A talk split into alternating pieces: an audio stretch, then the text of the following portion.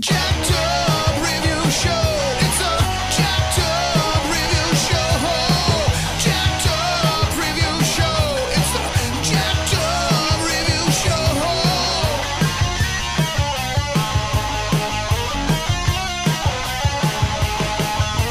us as we cover many an insane movie and numerous cult TV phenomenons. Are you ready to get jacked up? Are you with us? Then listen on.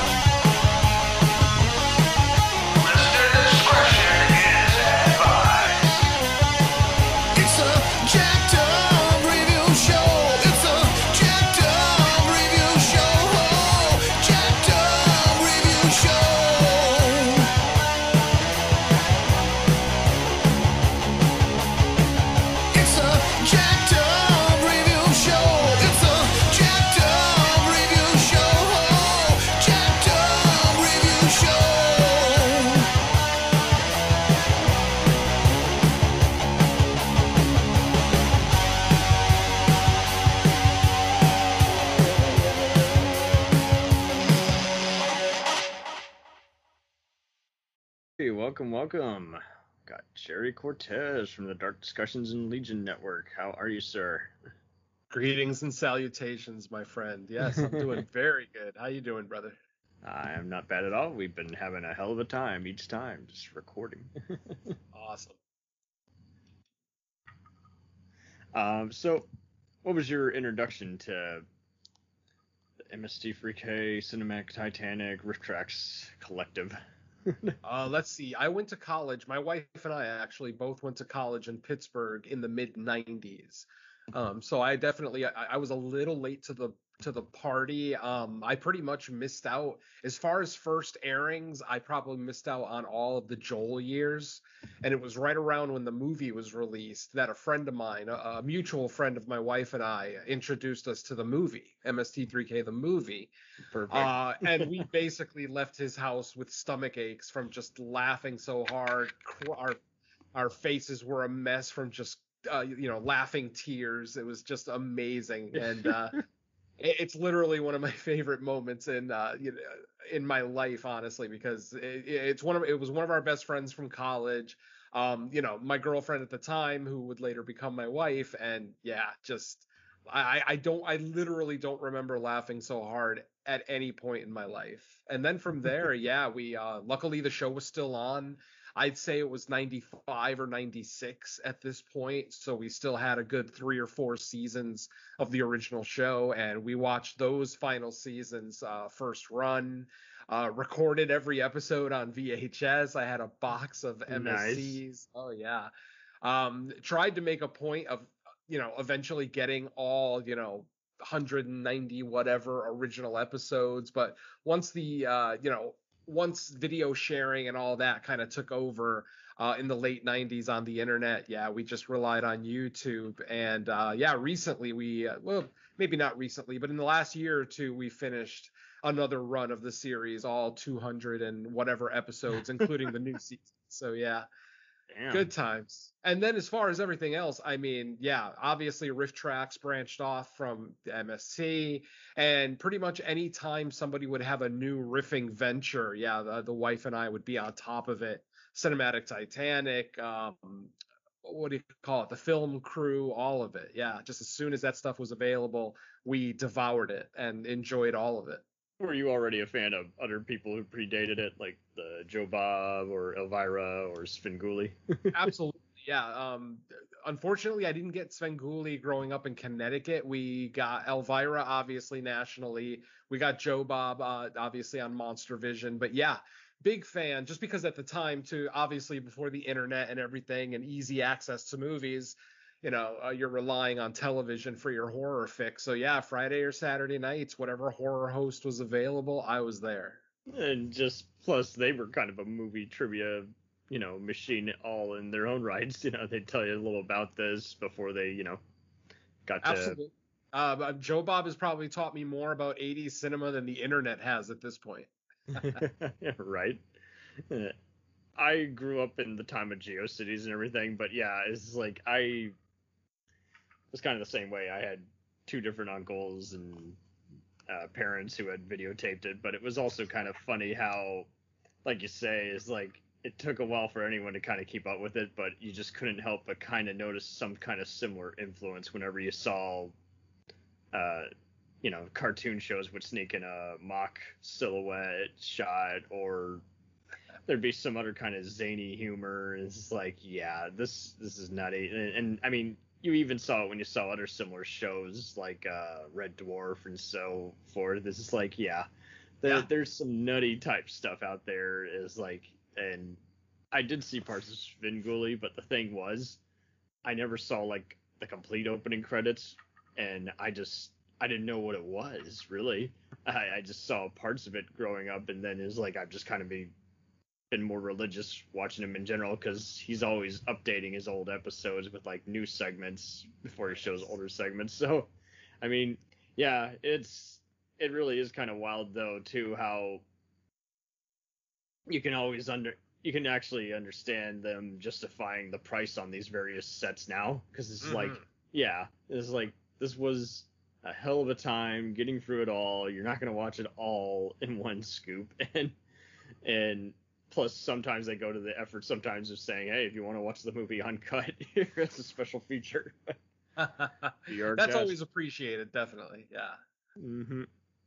oh, but yeah, God. man, I, I have spent so much money. I mean, a, as I turn around and look at my Mystery Science Theater and RiffTrax, and I own pretty much every riff track physical media that's out there, be it the shorts, um, the movies. Um, I have almost every season of MST. There are some that escaped me. Obviously, the famous season 10 with Godzilla versus Megalon is still one that has escaped my grasp. But for the most part, you know, if it, if it's if it's riffing, if it's movie riffing with the MST guys and it's on physical media, I have it. perfect And some of it, wow, I, I, I I'm not ultra proud to say that I have paid upwards of over a hundred bucks for some of those box sets just because of how hard they were to get. But you know what? For me, it's worth every penny. Well, and totally, and I mean, after a while, it, it, I mean, when we're doing podcasting, it's the same thing where it's just like, yeah, okay, gonna spend this X amount on these kind of movies that are nowhere on any kind of movie site, on any kind of, you know, rental service. Is like, yep, just gonna take the plunge and go on eBay and. Exactly. exactly. Yeah.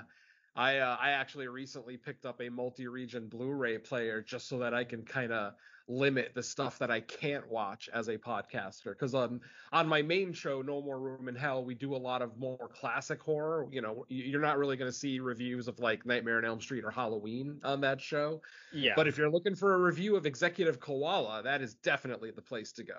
So I'm the same way. Uh, I mean, and I've even had to tell my viewers, is like, don't ask me to get into a typical, you know, toxic fandom war. And it's like, I don't want to burn bridges with how everyone is about the comic books and Star Wars and Halloween. So yeah, please give us something that's like, hey, remember there were these two uh, vampire cult films in the 90s, or there were, you know, or this other film that no one else knew was a franchise that wasn't by Full Moon but was on a bunch of video store shelves. You know, just there's got to be some kind of cult franchise, and to some of this whole cult franchise, yeah, it is it is kind of empowering. I was like, it's a movie trivia show, it's a movie riffing show, it's a campy sci-fi horror show, and then it's also it, it pretty much it's a film buff show in many ways because this is like man is like they're thinking everything I think when I see a awful blockbuster that you know had no reason to be bad and exactly. it makes I Sorry, one of the thing uh, one of the things I've always appreciated about MST is that they they're not always just making fun of the films. Like they No. genuinely like a lot of the films that they riff. Uh, they talk all the time on like behind the scenes interviews how they'll they'll see movies that are just too bad even for MST. Like they're, they're they just can't make it funny because the movie is just so awful. Some people might say that a couple of those films actually did slip into uh, the uh, the seasons here and there, but I mean, th- there really is love there with riffing. You know, you're not riffing stuff that you absolutely hate because that's not you know that's not fun ultimately. So yeah, the Mhm. fact that these guys do have a background in the golden age of Hollywood and old classic sci-fi horror monster films just kind of adds to that appeal. So yeah, uh, they Absolutely. the, we are their people, definitely. Totally, totally. Uh, so we don't have to have any kind of top ten list or anything. Uh, what were some? I'll start with the first. Uh, you know, the one that started all. So, what are some MST Free episodes that you find yourself, for better or worse, just kind of just replaying even more, or you just recall even seeing more times than you know you wanted Uh-huh. to? Because there would always be a time where it's like, hey, eh, I can see they struggled with this, you know, Exactly. taking on this episode, or I've seen that movie way more times than I care to, but I can see why some find it funny because it's like they. It, it makes it okay to suffer with them because you're just like, yeah, someone in Louisiana or Connecticut or Carolinas, you know, just decided, hey, you know, let's make a movie. I have no business making, and then what you got is what uh, made a lot of people guffaw at a drive-in opening night. So yeah, Yeah, um, it happens. it happens. But I mean, yeah, as far as favorites go, I what's funny is I have done top ten lists in the past, both for RiffTrax and MST, just for you know uh, random conversations I've had with people. Because this is honestly the first time I've gotten a chance to talk MST on a podcast, so I, I am extremely excited right now. oh, wonderful. Okay. Um, but our favorites, I mean, I, I think my wife and I kind of have uh, common likes for our favorites. Obviously, I already mentioned the movie. Um, you know, Silent aside from the Bird, yeah. movie, obviously because of that experience, and then I mean, we've watched it umpteen times since then. Uh, I've owned it on every physical format it's been on: VHS, laser disc. I have I have definitely rented it at least three times. Yeah. exactly. Um, so uh, you know, obviously that's going to be probably an all-time favorite for us. But as far as the weekly episodes, I mean, uh, like uh, we just watched the Final Sacrifice last night, which an absolute favorite favorite episode for me. Actually, my favorite Mystery Science Theater song is from that episode. Um, so yeah, it, it- you mentioned uh-huh. being the, this is the first time to really talk on here because this is actually kind of how I actually formed the podcast when it first started. I was like, who are some Misties online in a group who like to talk about goofy movies online? Uh, awesome. Yes, yes, absolutely. Uh, I mean, that that's just it because like those guys are generally kind of pretty cool. Like, I think the fan base is pretty cool. Yes, you're gonna see some toxic guys, you know, shitting on I hate this host and all that, but it's pretty minor compared to say, you know, especially compared to Rick and Morty or Star Wars, where oh, people Oh, yeah. bitch for hours, and you're like, are you guys still going? no, it's true. I mean, obviously, as a horror movie podcaster, I, you know, we deal with that constantly. I do, ha- I do have to agree with you, though. I think, I think the Mystery Science Theater community is one of the friendliest communities out there. In fact, I've never run into any kind of toxic fandom when That's dealing great. with with Misties. You know, I, I I'm in a couple of Misty chats on. Um, Facebook. I've been part of groups before, watch parties, online watch parties, and Oh, nice. honestly, I've I've yet to meet asshole number one. So rock Yeah, on at that's Misty's. I've encountered a few that were kind of control freaks in certain groups, Ah. as well as ones who were like, "Let's not make fun of this or that." I'm like, well, the person who posted this meme was making fun of another meme that was making, you know, that Joel or Mike or Crow or Servo or Gypsy or Magic Voice even, you know, just was mentioning. It's like, and occasionally I would see some of them be like, "Oh, I'm disappointed that they would make fun of this or that." I'm like, nothing is off limits.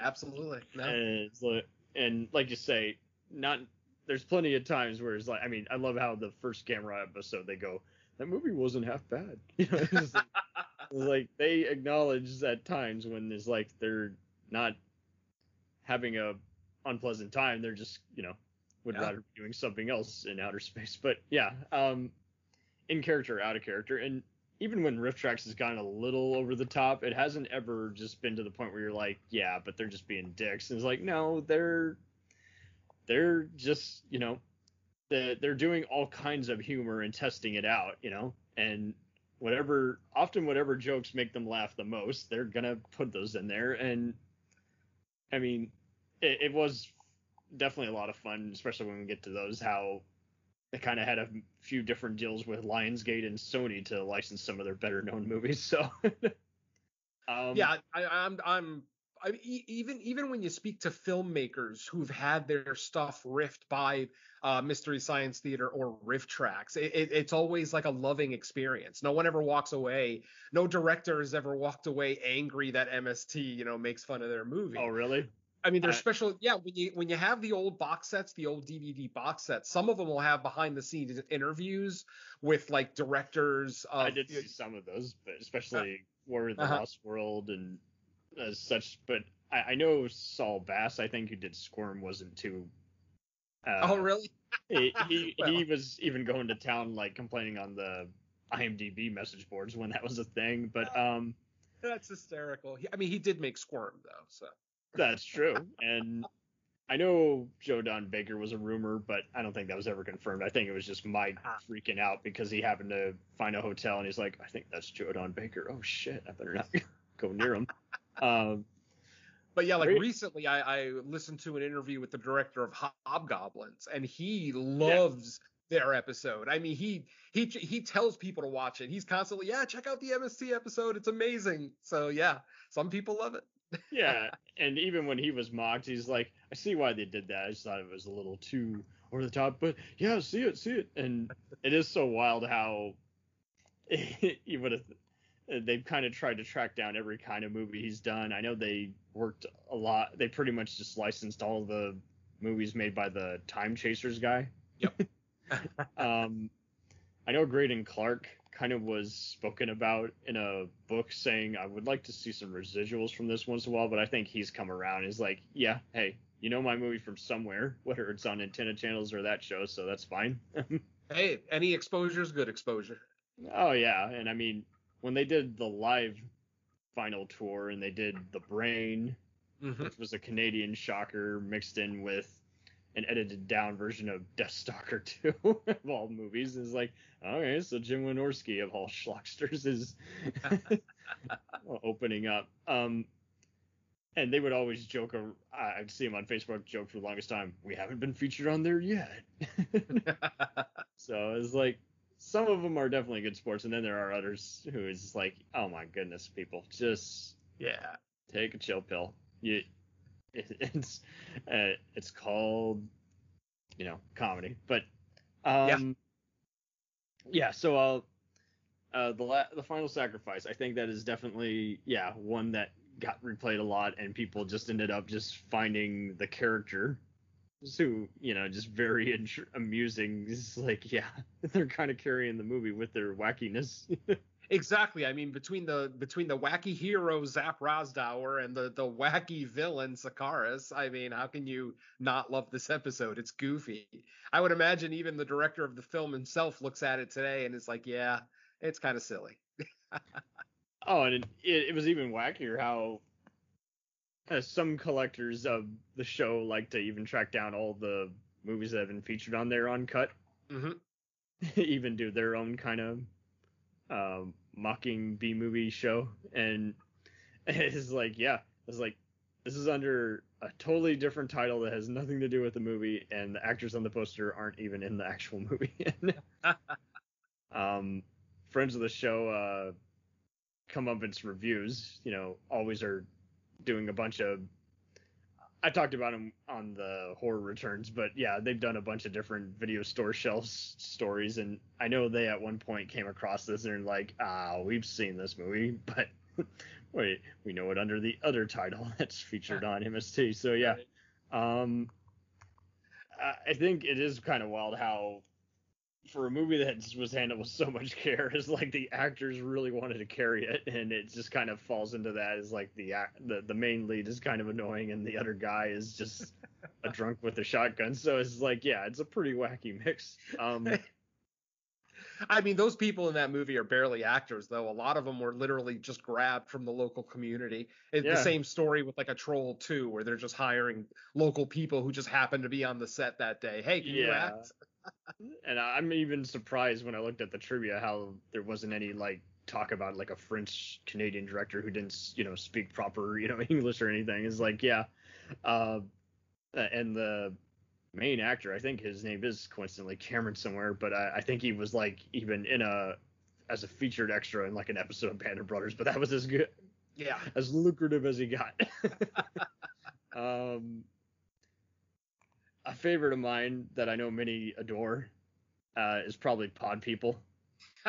That's the next one I would have brought up. Uh, perfect. to just bring an extra ET, you know, and just and I mean they couldn't even you know edit out any of the gore. it's like yeah, it's that over the top of movie, but like that music he keeps playing, Mr. Trumpy, is like yeah, it's like that's some weird wacky music. Yeah, I mean that's an odd little score in general. There's like equal parts electronic music, but th- and then there's a Ringo Starr song for no reason. yeah, this is like and I mean, it's just, and, and uh, I know the guy who's like playing the sheriff is like uh, Frank Braña, who was in a bunch of those spaghetti westerns. He's like one of the guys in the one of the main saloon in the second part of the Man with No Name trilogy. it's like, yeah, Nice. he was, it was Italian made, but yeah, uh, I th- I think it is even funnier how, uh, this and a bunch of the other ones it wasn't a Sandy Frank production, but it was like some other producer company, and it's like they would use unrelated movies that the companies own to just make it totally confusing, you know, opening credits. It's like, why are you doing this? Giving us opening credits from an entirely different movie. Good times. Uh-huh. Good times. Uh, conf- the more confusion, the more the merrier. Um, uh, what's your take on uh, cave dwellers? Oh God, Ator. Come on. Yeah, Ator the Flying Eagle. How could you not love Eagle. Ator? I mean, how, how how much O'Keeffe did they need for that episode? Miles. a lot. Oh God. Miles. Yeah, I mean, yeah, another absolute favorite. I mean, sword and sandal movies in general are fun, Beastmaster type stuff. So you know, Oh, any, Absolutely. oh God, I mean, Warrior the fantasy. Warriors of the Lost World is another great one. Yes, you got V'ger himself from Star Trek and uh, Terminator guy, and they get is like they didn't know what they just weren't finding his performance all that compelling because he's just a simple grunt in a lot of the movies he did, and so it's just so funny. They're like that paper chase guy, what happened? the paper chase guy. And for Mike Nelson to even make a cameo in there as like the uh, giant machine that lasts like two different scenes briefly is like as mega weapon. Mega weapon. Uh, uh, So- but yeah, I mean, I think they were even cruel to the director a bit. They're like David worthless, but yeah, it's like the uh, you want to talk about no common sense. It's like uh, he gets beat up by a bunch of wrestler guys, savages who have nothing to do with the rest of the movie, and then he abandons her, and then he comes back for her. I'm like, why did you abandon her? Like, Yeah. Very little of that movie makes sense, oh goodness. I- including the title, for that matter. Yeah. I mean, Who's the warrior and is it a lost world? Yeah. It's Oh man. Uh how much uh but yeah, I, I do think a lot of the Hercules and post-apocalyptic type movies got very underappreciated. I mean, definitely a yeah. lot of people saw them, but it's like most people would just kind of cling on to the, uh, you know, just a lot of the atypical ones, like uh, sure. uh, Marooned, which was you know an award-winning all-star cast movie that many were just finding very dull, and it's just kind of funny because we kind of have that scenario now when we see something that wins all the awards, and we're like, I'd rather not see this. um, Well, what, what's your take on uh, Fugitive Alien, where you know they just much like that in Time of the Apes, they had just like. Hey, Ah. Sandy Frank's gonna edit a bunch of Japanese shows together and try and make it make coherent sense. It's not going to. It's going to feel like free episodes on one VHS tape, you know. Exactly, man. I, I experienced way too much Sandy Frank when I was a kid, way more than I really want to admit. For some reason, the local New York channel aired a lot of that Sandy Frank stuff. And I obviously I didn't know the name at the time. I was younger, but it's like now it's like, holy shit, I remember watching all of this. yeah. Oh man, and I mean, uh, my I had had you know a family that wasn't surprised to see Gamera, you know, be really heavily featured on here, let alone you know the Godzillas, because those were antenna channel staples. You would Yeah. turn it a certain way, and you'd get some kind of giant monster fighting, or if it wasn't syndicated, you know, TV shows. Yeah, yeah, a lot of royalty free stuff or or stuff where licenses just kind of expired and no one cared about it. So yeah. Oh yeah, I know people who grew up on The Master, that Lee Van Cleef show that was featured on here. it was just like, Oh yes. and it didn't matter if they thought it was good or not. They're just like, it's just you've never seen it. Lee Van Cleef as a samurai master, you know. Um, yeah, I mean, and it is kind of funnier though too, because half the time you look at these movies and you're like, I secretly want someone to remake these on a Oh, bigger yeah. budget and see what they can do. The thing is, is that I wouldn't want them to remake these movies with the intention of trying to make them good, though. But at the same time, if they purposely try to make it bad, then it just comes off as cheesy. Uh, These a lot of these MST movies, I mean, they're time capsules. They're they're they're just the perfect movie for the, for when they were released to to make us as many of us laugh as possible. I mean, right? I don't think you could redo Pod People. I mean, you could, but somebody would make the aliens look way too good. God forbid there'd be CG in it. right. And it, it just wouldn't come off as unintentionally funny because that's the thing. All these movies that uh, MST and RiffTrax goes after, we look at them as, oh, that's a bad movie, but they weren't. The filmmakers weren't trying to make a bad movie. It No. unintentionally became that, and you can't reproduce that. I mean, look at some of the modern directors, like like an Anthony uh, Ferrante, the guy who does the Sharknado movies. It's like Right. his last movie, Zombie Tidal Wave, was fucking awful I bet it because he tried to make something funny. He tried to make a parody, and it's like, nah, dude, try to make a serious movie so that we can laugh at it. That's what we I want. I think the biggest issue is, like you say, a lot of them are intentionally bad, and because they're really not good at most anything, so it's just like, yeah, it's like you're wasting your time. And I, I was kind of glad when RiffTrax kind of stopped doing that after all. They just like, okay, we'll do the first two Sharknadoes, and then we're not going to do any more of this silent stuff. I'm like, thanks, because that was kind of cheap. Yeah, I mean, it, it is. It, it's a it, it's an easy one for those guys. It's almost too easy, low hanging fruit. Why bother?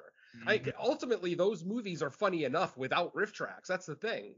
I mean, like, I wouldn't want to watch a RiffTrax of say Blazing Saddles because I want to fucking watch Blazing Saddles. I don't want to hear those guys making fun of it. Mm. But if you're talking about Tommy Wiseau's The Room, yeah, give me all the riffs. That was definitely one of my favorite live experiences. I'd already seen a synced up version of the movie, and to see them, they really did good at not only delivering the same jokes, but just as good. But then, you know, you're seeing because it's HD, you're seeing stuff that you never seen, you know, Mhm. before, and they added to it. They're like, hmm, why why would the most key moment be out of focus? and it's just like, and it, it just reminded us when we read the book, you know, that you know the Mark Betrayer, Gre- uh, Greg's uh, Sotero, is it?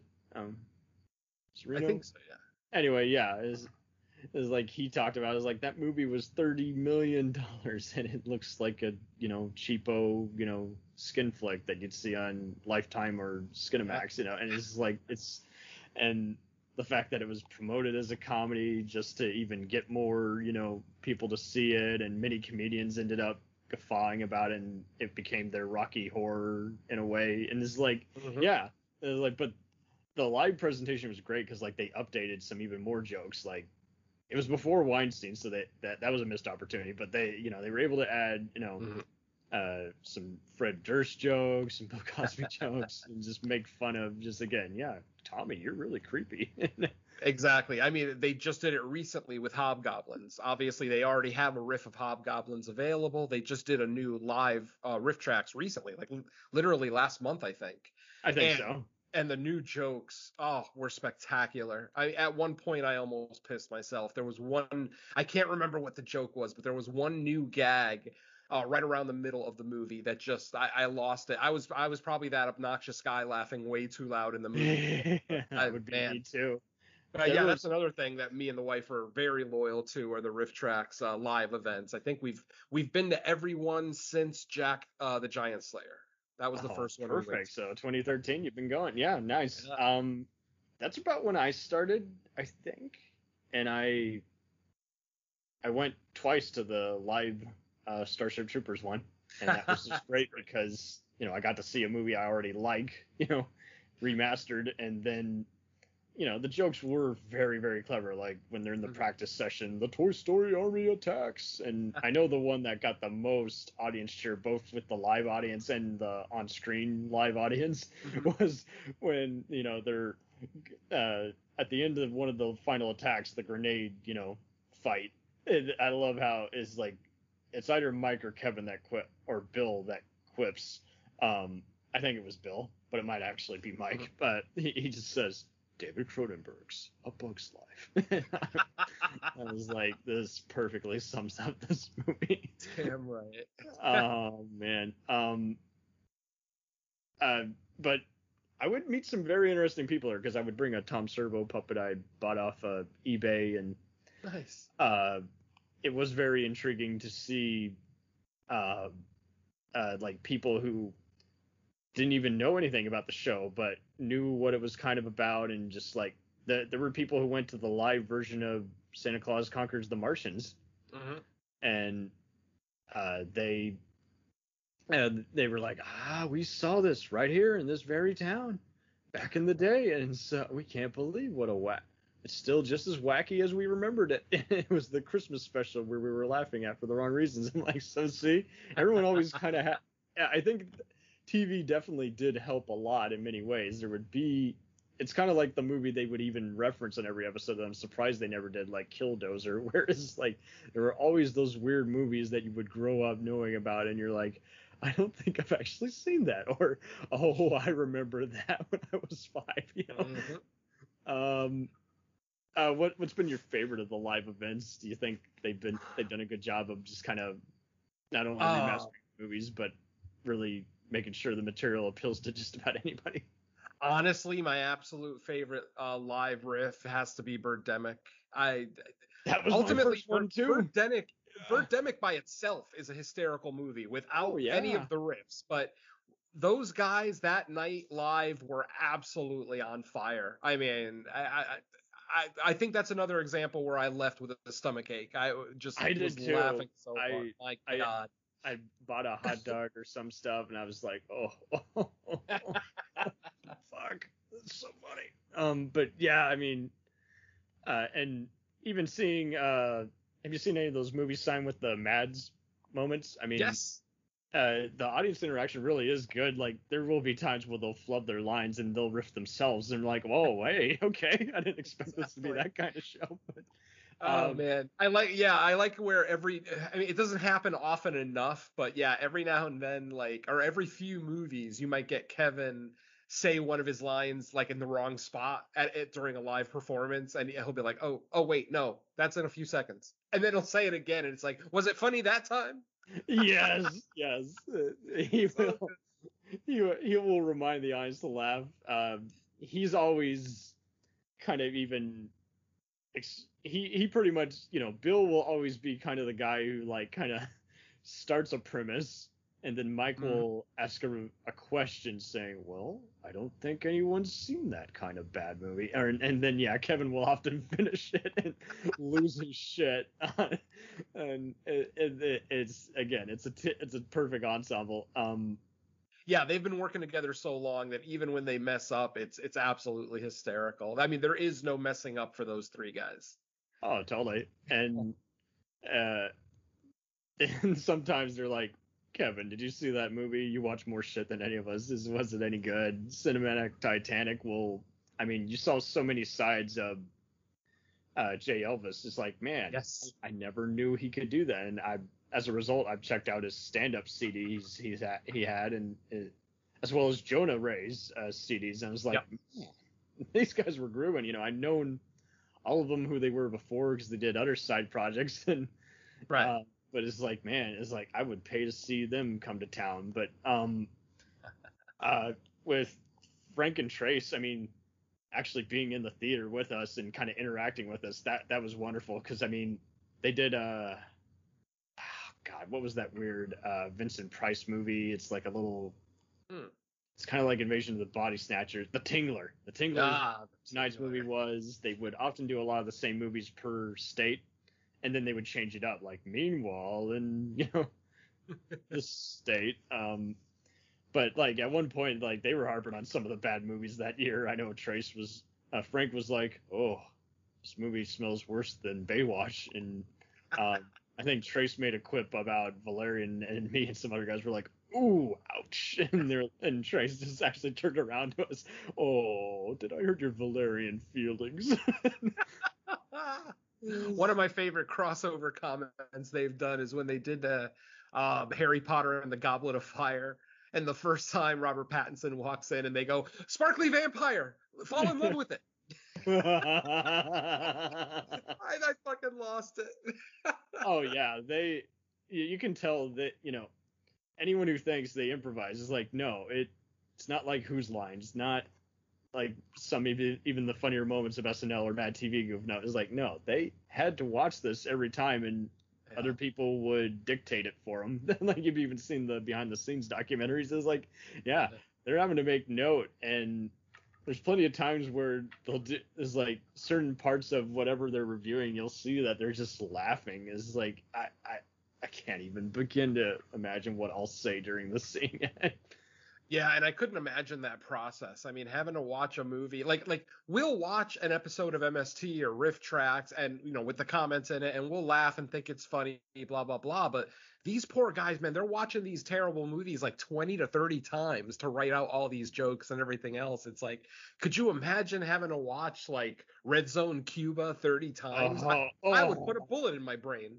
Uh, I mean you have to love what you do and i mean that's all they did for a living so i mean Exactly. I mean, hey, hopefully they made good livings on it because, man, uh, you know, everybody thinks it's so easy. Oh, you just watch a movie and make jokes. And it's like, all right, well, you do it.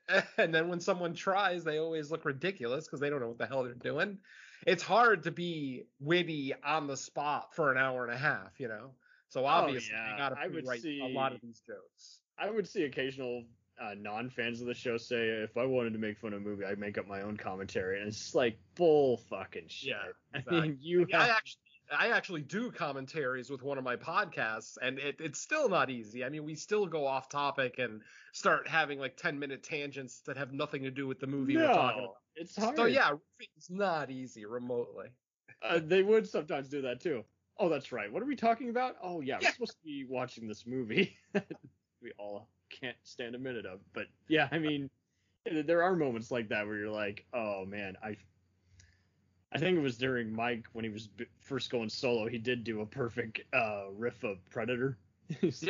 Like, eh, anytime you hear the music, he's like, I should be doing something productive right now. I should be going to the gym. I should be dun dun dun dun dun. I should be going out and buying groceries. Dun dun dun dun. Have you uh have you had a chance to watch any of the Bridget and Mary Jo stuff that they've been releasing lately? I haven't yet. I need to so bad. And I, I when I saw that they were taking on Gravity and just other Mhm. movies that uh, were kind of pretentious chick flicks or just just nutty, just like uh, movies, I'm like, oh, I'm sure they're gonna sneak in any everything from uh, fake British accents to Downton Abbey impressions to just Mhm. all kinds of stuff. Um, if you or any of the listeners have an Amazon Prime account, they actually one of the Mary Jo and uh, uh, shit, I forgot her name, Bridget, Bridget and Mary Jo. One of their episodes is free on Amazon Prime. It's a Christmas shorts uh, special, and it's it's none of the same shorts that the RiffTrax guys did on their Christmas shorts spectacular. Yeah, Um, they haven't done too many repeats. I know when they first started out, I mean, there was a solo version of uh, Night of the Living Dead and Yep. House on Haunted Hill, and then when they started doing the live stuff, they're like, okay, we gotta, you know, change up the movies now. and Exactly. I- exactly. I think they've done a pretty good job of most of the rehashes of certain ones, like, uh, you know, Manos and Santa Claus. They had totally different riffs, so it's like, okay, so it's a totally different episode. It, uh, the only one I know this isn't popular with some people, I did not care for just because the original episode was just like the definition of classic, you know, Mystery Science Theater for me Mhm. was probably Space Mutiny. I just, for whatever reason, I, I just thought them going with the uncut version was just kind of it, it's a, makes it an even rougher sit, and I, I I didn't care for some of the riffs that I time. can see that. Yeah. I mean, obviously, the first time, the first couple of times you watch the MST edition of uh, Space Mutiny, just it's so freaking funny. I mean, just the the scenes of them just giving uh, Reb Brown's character names, you know, Big Oh, large, yeah. huge. I mean, the first time you experience that, it's amazing. It's going to be really hard to reproduce that for the live show. Thankfully, they didn't really harp on that too much, but uh, you're right. I mean, the live wasn't nearly as funny as the MST version, but still well worth the money, in my opinion. Oh yeah, and it, I mean, they they always do some very fun, just like intros to every show where you know they got Weird Al doing some music playing, you know, from one of his more recent albums and some wacky trivia. Yep. Oh, the Uh, pregame. Yeah, you always got to get early for get there early for a RiffTrax live event. Oh, totally. And it, it's not hard. You know, the theaters are never crowded, and it really does. Uh, it is a lot of fun to also just like, just you, you can kind of even get an idea of who wrote which one. I'm like, I'm pretty sure that's a Mike Quip, or that's probably a Kevin Riff. Um, Yeah. uh, I forget which one that was kind of Halloween themed, but was around that time, and I, I remember there was one funny one I took a photo of where it was like, uh, instead of watching Candyman free, just say his name three times or some shit. It's like they would do all other sorts of just like pop culture references. It's like I think that's just it. The right people get it, and I mean, do you think there's even some underappreciated later uh, Comedy Central episodes? I mean, they did Night of the Blood Beast twice, one once for Right. Thanksgiving, and it's like to where it's like they would even have like alternate like host segments on certain Mhm. DVDs for just show you what the syndicated versions were like, where Right, right. he's playing the poor guy from uh, uh biography. Oh God, yeah. Mike's impression of that dude is spectacular. Oh, my Oh, God. totally. And um, I mean, even it's even funnier when you look at how uh they even kind of get around the different portrayals. is like, yep, we we had a voice change on Crow.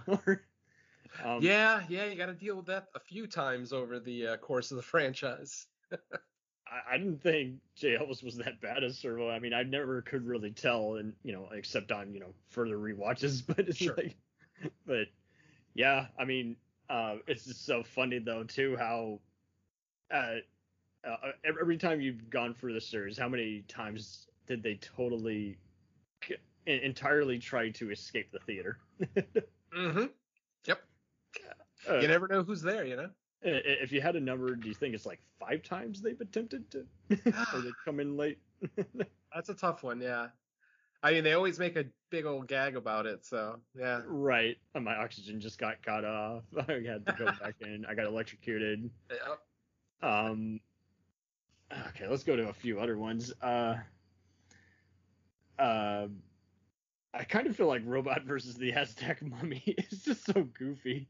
Yeah, And- that is an odd one. That one and Robot Monster, those are two that I are got like. those both mixed up for the longest time, and I was just I like, think I did too, actually. Now that I think about it. it's like just because of the title and not at all because of the content. I mean, Robot Monster is way more of a mad scientist movie, and this one is just it's like it's randomly set in Egypt, and and every they they're making fun of a lot of the simple stuff, the scantily clad people, the art direction. So it's like, yeah, that's my kind of deal. I like how the riffs are very multiple. You know, it doesn't struggle as much as in any Mhm. season where it's like, hmm, not quite sure I got that entire pop culture reference. You know, oh man, another one that I really like. It's a- it's a really oddball one. I actually tried to watch it without the MST riffs once, and it it's kind of a little bit of a drag. But um, overdrawn at the memory bank Oh, with Raul Julia. I I am a huge fan of Raul Julia, so I gravitate towards this episode. great, great. the actor. movie itself though is so freaking weird.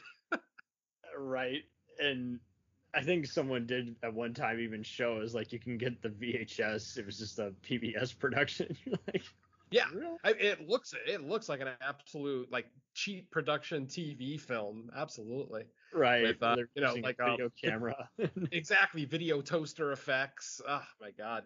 Classic 90s editing. So fun. mm-hmm But yeah, that that is an oddball one. I I'm a big fan of Casablanca, so I'm actually I dig the Casablanca references throughout the film. And I am I am a fan of Raul Julia in general, so I mean, I just you know, I I, I could watch him in anything, almost anything. I don't need to see Street Fighter again, but Overdrawn at the Victory Bank all day long. Oh, totally. And uh, okay, so it was a 1983 episode of American Playhouse. Okay. 83. Okay. Shit. Yeah, I makes thought it was 90s too, but I think that's just it. I just got it mixed up because it was a 96 episode. So I was like, Oh yeah, that's valid. Yep. Yep. but yeah, it is just definitely one of those where you're like, yeah, I like the concept. This should totally be like a cyberpunk, you know, dream come true, and it's just mess. Oh God. It's just classic cinema come to life. Someone even has it listed as a comedy in IMDb. Oh, get out of here. Ooh, that's a that's a reach, but I mean unintentional, sure. But oh God. Um, what about um? I Accuse My Parents oh, great one, classic. because early because episode. obviously we'll talk endlessly about Mitchell, but like this was just an interesting one because it's like it could have totally worked as like a gangster movie, and then it's just you got the whiny, unlikable character framing, you know. Like that was one of the first VHSs I ever bought. Because because obviously in the 90s we didn't have our DVDs sets yet, but yeah, they had the individual episodes on VHS. They only had like Mhm. six to eight of them, and yeah, I think that was one of the first ones I bought. That and Eegah. Oh yeah, and I mean, and then just having the usual heavy-handed propaganda messages, you know, just Sure. thrown in there, and it's like that totally distracts from the narrative. and I'll, I'll tell you, that villain, that actor who's playing him, he he's just awesome. Is like you just want to see him just choose scenery. He, looks like a mix between. I don't I don't know if you could say David Niven, but kind of he has kind of that Basil Rathbone kind of look Phil, feel. Yeah. Seeing him, just this is his attempt at being a you know Edward G. Robinson, Humphrey Bogart type, and he- he- the movie is just letting him down, and yet he you know each time he's on screen, you know, is like it. He really does a lot with a premise that you really can't do much with. No, incredibly thin premise. I gotta try going for Daddy-O again. I recall that having being another one where a petty Oh. person we have to follow for the whole time. Yeah, man, there's some episodes that I really don't return to that often. Daddy-O is definitely one of them. I, I mentioned Red Zone Cuba earlier. oh, anything by Coleman Francis, yeah. Oh yeah, all, all three Coleman Francis movies. Avoid those like the plague. Oh man, I mean, it was so funny though with the skydivers because I have been the I always end up getting I have like maybe free copies of it in my house and it's not because I wanted to. It was because of one of those Mill Creek Anchor Bay, you know, Mhm. Multiple movie packs and just, someone sneaks it on there every time. It's like, who wants to see this movie? and oh man, yeah, that, those there was even parts of it where I'm like, I just totally zoned out. I'm like, you guys are funny, but boy, howdy. eh, eh, But I guffawed because given the recent political turmoil we have, there was some very stuff that was just so true back in the 90s that I was guffawing. I think Servo says it's like, and this, ladies and gents, is the latest NRA convention. I'm like, oh shit, oh my god. I was like, I'm definitely getting some violent testosterone here from this awful movie. oh man.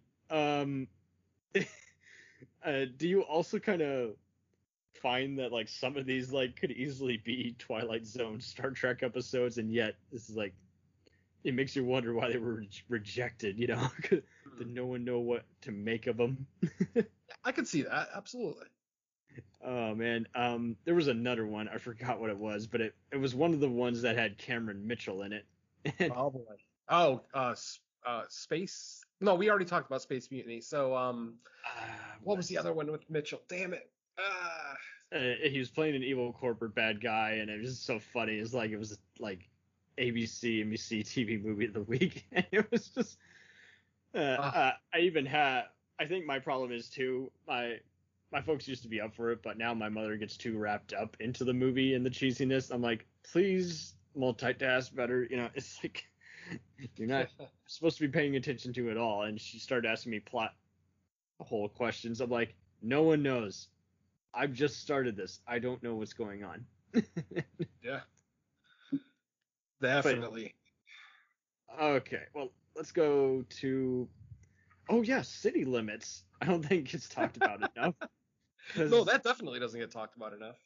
uh, it's like, ah, man, I mean to to even just um you know even begin to sum it up. I mean, you got just such a bizarre cast. I mean, when Trace Beaulieu introduces it as James Earl Jones back when he needed the money or some shit like that. it's um it's kind of a fun stupid movie at times if you really want to have fun with it, but it is also one of those where you're like, yeah, there's also a lot of dead space in here, and it just began, you know, Crow's infatuation with Kim Cattrall, and is like, yeah, that's pretty funny. And yeah, Um, I remember uh, what was that? The Bronx Warriors, right?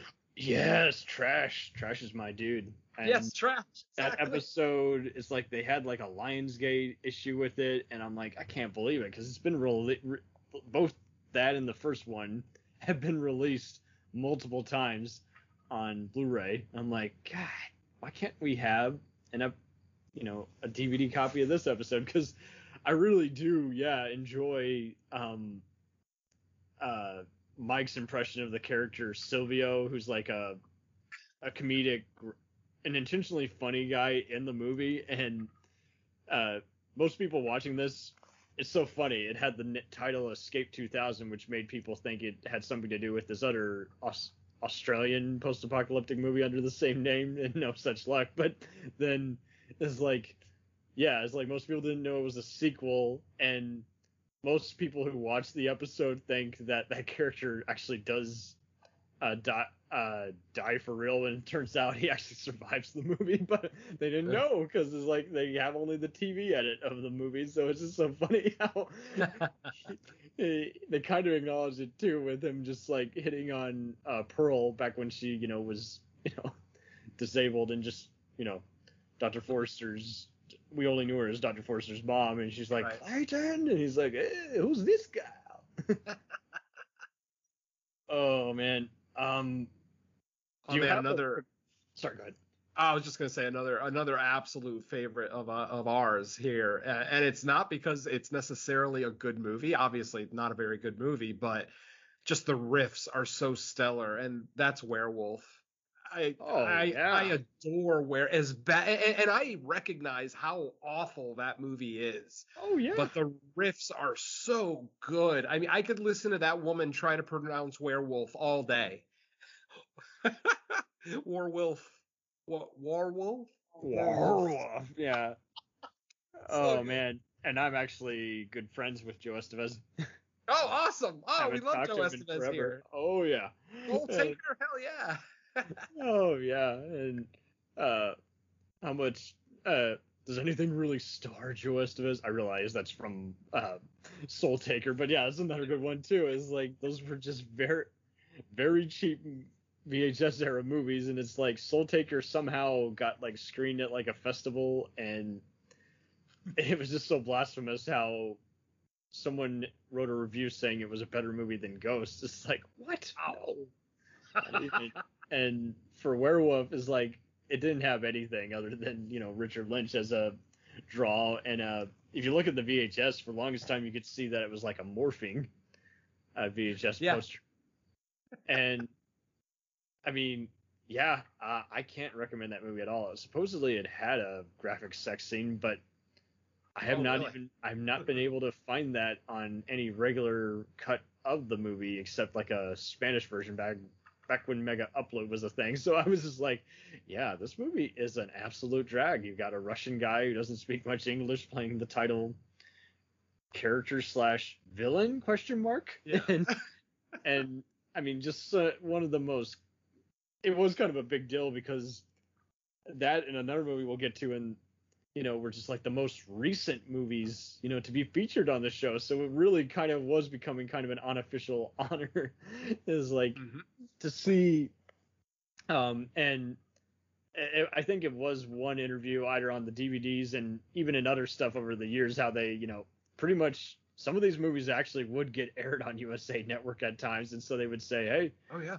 it makes better sense to just give it to them so then make double the time people will watch the movie. Um but yeah i mean it's like that is like it, it, i mean they had done vhs era movies before. One that i think kind of got overlooked during late comedy central era was probably Deathstalker free the warriors from hell. And that movie I actually credit with making me get back religiously into watching the show a lot because I, you know, I'm already a B movie fanatic to begin with, so it's like, yeah, why, why am I not watching this show in quite a while? And I think you, you kind of do get that phase uh, where I don't know, like you really do have to actually be in the mood for it, you know, because and uh, there would be a time where you're like, I, I'm just, I can't handle any stupid movies today. I can't. But there, uh, there are other times where it's like, well, if you're going to, you might as well go with this. Um, It's uh, funny you bring up Deathstalker too, because on my uh, movie commentary podcast, we've actually done uh, the first two Deathstalkers and are contemplating doing three. oh man, three would be interesting because I would, I would like to see what. Uh, I mean, people find the sword fight so spectacularly bad in that one. Mm-hmm. because it's just very however it's choreographed it just looks not so well rehearsed Yeah. theater actors trying to make it work with plastic swords but it's just funny too because um that's when they get the most rowdy. Mike even lets out a get to the choppers line but um uh and i i recognize the guy who played um the stalker that time. He became you know he was kind of just a low rent 80s hunk and after briefly being in a few roger corman productions he kind of just became just kind of a recurring guest star on various other shows so it's like it is kind of funny seeing some of these actors who we know now from hit shows Oh who yeah. were on some of the best episodes of this show. Not in a great light, but yeah, it's like it, that some people have even what I find very interesting is gone like matched up the dialogue of like those scenes and match it up with uh like the NHD copy of the uncut movie. And it's an even bigger experience. And one of the one one guy who did that a lot did it with Deathstalker Free is like remaster the uncut sword fight, but putting the dialogue over that scene over it, and I'm like, oh, awesome. So I'm seeing this in HD uncut, Wow. and while I'm missing the silhouettes, it's still a lot of fun to just see hear their voices well. Hell yeah. Oh man. Um uh Operation Kid Brother does not get enough love. So to honor Neil Connery, that's right, uh a brother of Sean Connery who starred in an Italian James Bond slash sequel slash meta parody. I was like I honored him by watching it that that week and I was like, man. oh, what what a movie. Uh, I'm I'm con-. I, I I seem to be crossing that one in my head with eight with uh, double double oh seven. I think so. It's like I, I- think it goes under two different titles. They had to Oh, Oh, is that double? Okay, so uh, all right, that that makes sense. Cause yeah, the you one said with all the know, arrows and the random just cat circus in the middle of the desert. Possibly, yeah, yeah.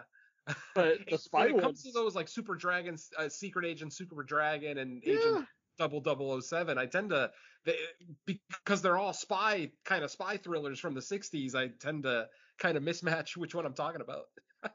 yeah, they, it's hard to tell them apart from the other. But I kind of do have kind of a love of those kind of goofy movies to begin with, because it's like if they weren't referencing Bond, then they were referencing likely other stuff that was like an ongoing thing, like even stuff from Europe, like Largo Winch. So it is kind of fun because it's Yeah. like all some of those movies are very confusing, and yet you kind of are having fun just because they just are kind of goofy. Like one of them's basically, and a lot of them still do to this day even get shown on antenna channels. There was one that was basically rumor was on the street that it became an unofficially remade as Moonraker or something like that. I'm like, Jesus.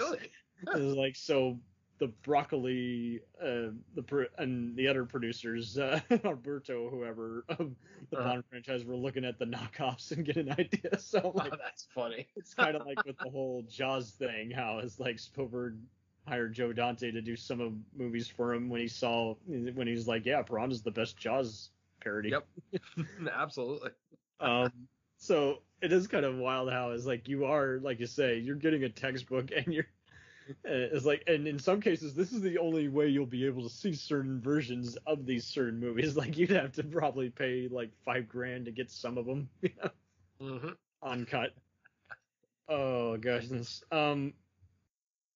Oh goodness. Uh, did you see? Um. Well, you've seen it all, obviously, but did you notice uh, during? Okay, so which one? This is kind of apples and oranges, but which one Uh-huh. do you think just?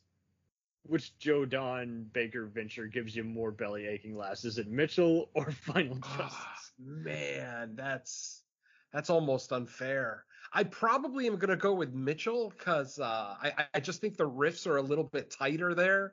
I don't know. I it almost seems like the guys are actually a fan of the film because they're, they're so like on point with a lot of their crit- with a lot of their like riffs. Right. what Um, would I- basically be a Perry Mason or Rockford Files episode is just a very over the top revenge fest. And uh, there's one clip I saw on there that was like one of the bumpers when they were doing like the marathons. And at one point, Trace is saying, is like, Joe Don Baker, I mean, he's just one hell of an actor. And then he just starts uh, freezing for a minute and just making a bunch of other unrelated riffs. And it's like, oh, Mitchell.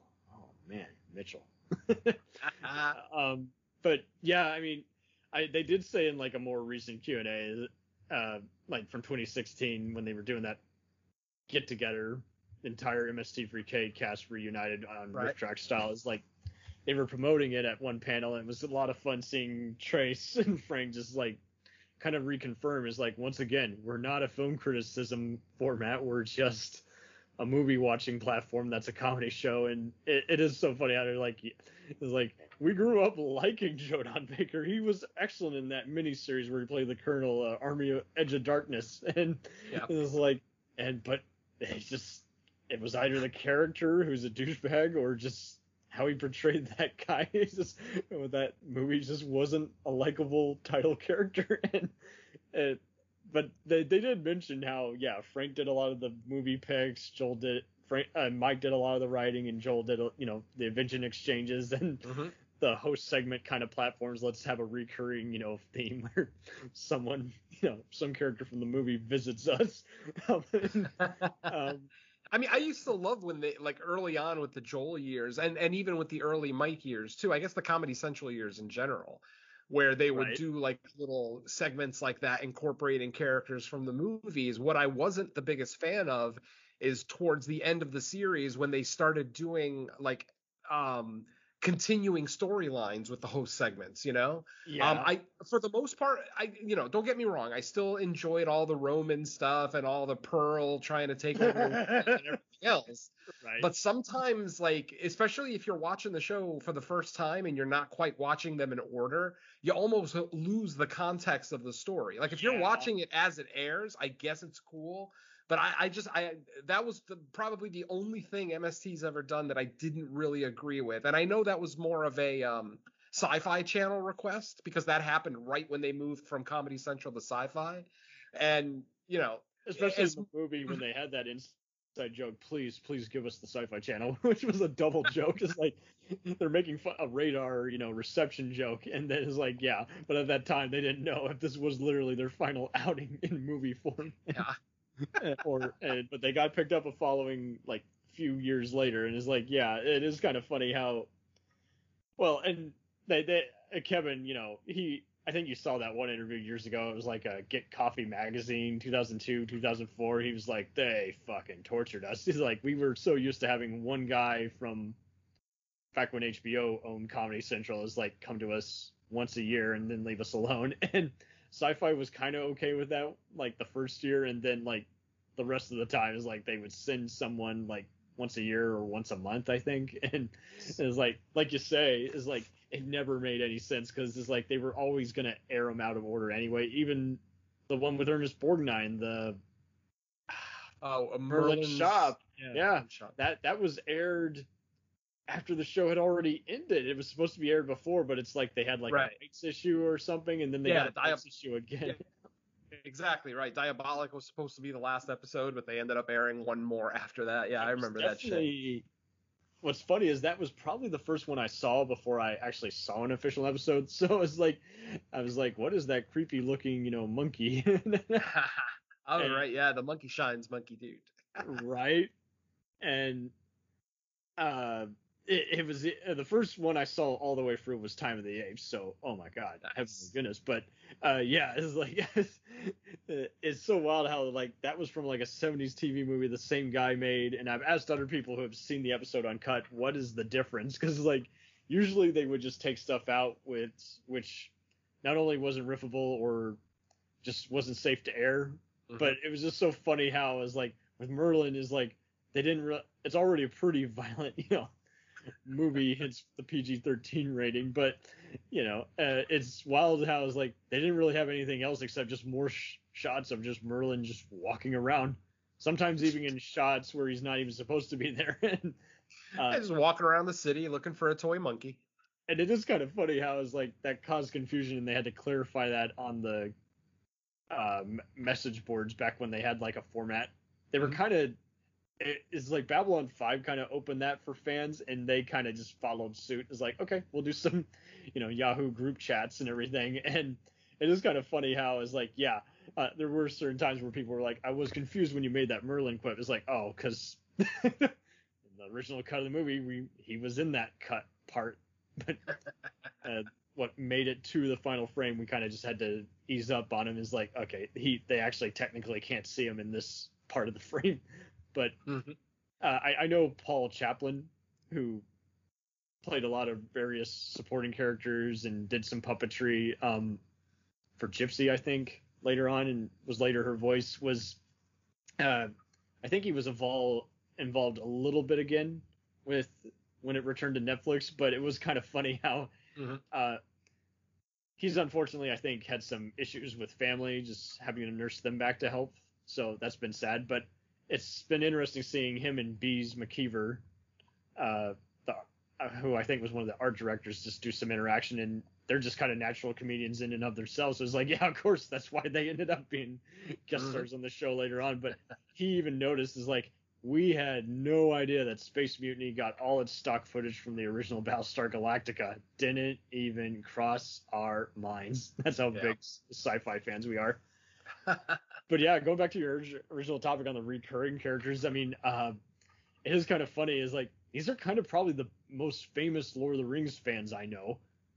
I clearly watched it, read those books growing up in the 70s. So it's like to make Torgo, the legendary, you know, weird, you know, groundskeeper and Manos just be a recurring character and then uh, transform him like Gandalf. He's like, I'm Torgo the Grey, now I'm Torgo the White, and second banana heaven. I'm like, that's where Frank went all these Yeah. years. I'm like, jeez, okay, works for me. Yeah. And the, if you go to the TV Tropes website um, page for RiffTrax, it's like Lord of the Rings riffs are like the only ones where they actually go easy on the movie because they are actually kind of hardcore LOTR fans. I'm like, jeez. And so they pretty much end up, yeah. Oh man. Oh yeah, and um, the Phantom Planet when I noticed it recently was kind of interesting because of all the trapped on another planet kind of ones done Mm-hmm. in black and white. That one's like goes by pretty fast, but they make a bunch of funny quips about the uh villain kind of being romanticized by the female heroine in that one. At one point, it's either I think Kevin makes a funny private eye kind of joke, like it's making fun of the sultry nature of this movie at times, and then at another time, I think Mike whispers in a uh, female voice, "I should call the police." Like, Jesus, some of these riffs are way, way ahead of the Me Too movement. You know? oh man. Oh, so tell me about the touch of Satan. oh man, this is where the fishes live. I, do I have to say any more? I mean, for- I, I I don't even have to hear that line. I can just think it and I just lose it. Uh, Just the ridiculousness of that girl. And I understand she's a sheltered woman, only lives on the farm, but obviously once you realize who she is, it's like, okay, you're 300 years old and that's the line you went with. This is where the the fishes live.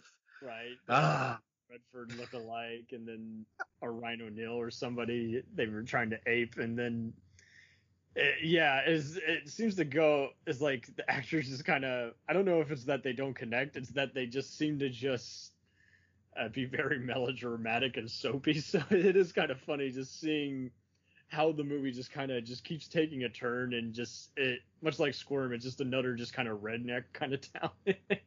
Yeah, yeah. Those two Uh, had very little chemistry.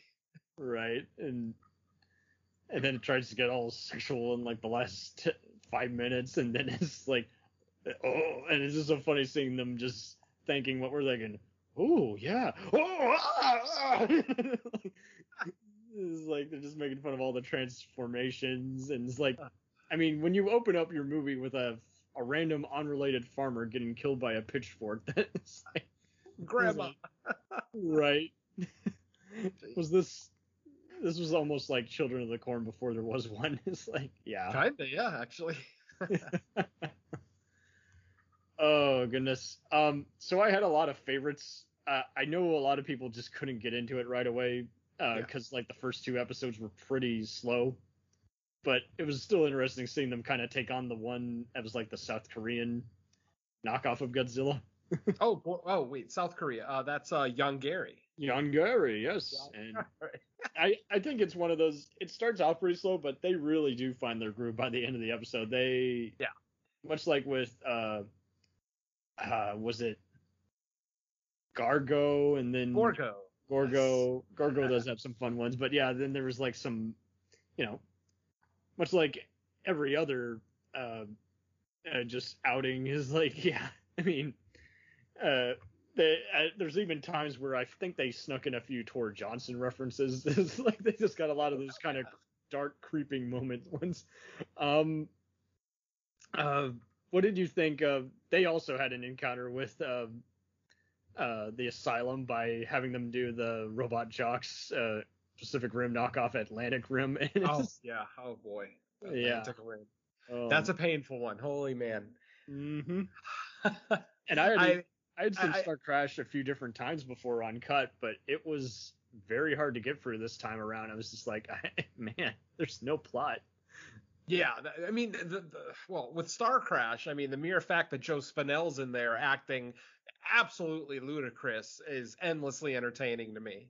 Oh, the fact that the fact that he yells every line, like he can't speak a line in that movie. Everything is it's this grand. Oh my god, I love it. It- it- Right. I, I couldn't tell you anything about that story, and I've seen that episode at least a dozen times. I just uh, Joe Spinell, uh, you- the the fact that he can go from you know scalping women in 1980 to being a fake Darth Vader uh, less than 10 years later is just endlessly entertaining to me.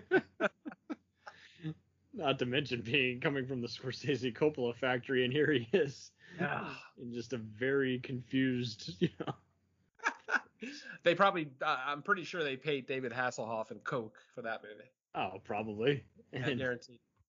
That's funny too that Hasselhoff uh, that he wasn't the star technically. You know? Yeah. he was like a big player, and the guy that they, the guy that actually was the star was like incredibly homely looking. like, I'm like, you've got Hasselhoff. Why don't you make him the star? Hasselhoff in the early '80s too. This is like prime Hoff, you know? yeah. Oh well. uh, taking a break from well i think it was like 78 79 but yeah it was like a few years before his Oh, star. Yeah he's doing soap operas at the time so yeah there you go um and i mean cry wilderness is kind of another example of when they do a movie that just seems you know back when they didn't give a shit about ratings and you're like whoa i thought this was a kids movie Yeah, I like a lot of the the stuff from the last two episodes. I think, or last two seasons, excuse me. Mhm. Um, I, I I tend to gravitate towards Reptilicus. Um, oh yeah I, I think I, I think the song that Jonah raps in that episode, "Every Country Has a Monster," is literally one of the best songs on in the series. And that was the was first on the episode of their return. And Mhm. I, I could not. I mean, what a perfect way to start Jonah's run as the host, because I, I I adore that episode. Uh, easily my favorite episode of the last two seasons. But I mean, if I had to make a top twenty-five or twenty all time, it, it might be on there. I just I mean, obviously it's a kaiju movie. We all know I'm a big kaiju guy. I'm, Oh, yeah. You know, I, so you know, I tend to gravitate towards the kaiju episodes more and more. But yeah, some Reptilicus, he they absolutely nailed that, and that song is just pure magic to me. I And- think it and- is and on the album you- they released. Oh, perfect. And mind you, I'm someone who hates when non-rappers rap. Like I lived through the 90s and the 2000s when everybody was rapping, every car salesman, grannies, uh, fast food mascots. But this, for whatever it's worth, it hits and it hits hard. I love it. Uh, he he really did have a good uh, tone with just all the various songs and just bursting into them naturally. Um, and even having heard, having seen Baron Vaughn do stand up and Hampton Yount, the new Crow, hearing his rather X-rated comedy ventures of stand up CDs is like they they just are all just natural goofballs. They've been all sheltered all throughout their lives and just are really good at just uh just. I think you have to be a goofball to be on this show. It, it, Oh, has got to be so draining mentally and physically. You you have to have a childlike enthusiasm to do this for what 30 plus years now. Oh, totally. And I can only imagine what season 13 will be like. Um, Oh, I'm excited. uh, I got I need my money. yeah, I can't wait for my goodies to come in the mail after fundraising. Um, uh, well, tell me about Killer Fish because it's like this is kind of a decent, watchable movie, but it's Uh, also kind of funny because it's like it's a very convoluted heist slash Jaws knockoff, but it Yeah, doesn't really make use I don't know either why formula. Italy did that so much. Italy actually had a time when they were mixing like shark ripoffs with heist movies. but Mhm. There's a couple of more examples of that. I actually The did a last shark with Treat. Yes, the last shark. That's what I was thinking of. Exactly.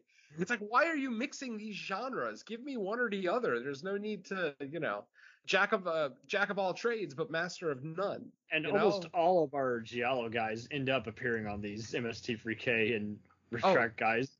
Uh, Oh, one of my no. favorites, who was basically mentored by Argento, and like I think he probably his best one was the Sect, which is known as to some as Demons Four, and is like Yeah. he did Ghost House for him, and I'm like, oh my, oh, Just- what a hell of a movie to get through. is like even by goofy Giallo standards, is like or slash haunted house movies that mashups they did is like this one was a really rough chore to get through. Just not much happening, but um, yeah, it's like uh, almost all of them end up appearing on some of these movies at some point. Like Enzo G, you know, Castellari, you know, did the Yeah. you know Bronx Warriors too, but like I think uh, you know just just Franco is kind of interesting. It's like you have to suffer for Fu Manchu. that's that's definitely an episode I can't do again. I'm like, yeah, I, I could give less of a shit about the political correctness. I I'm more just in that is like other than Christopher Lee, like this movie just is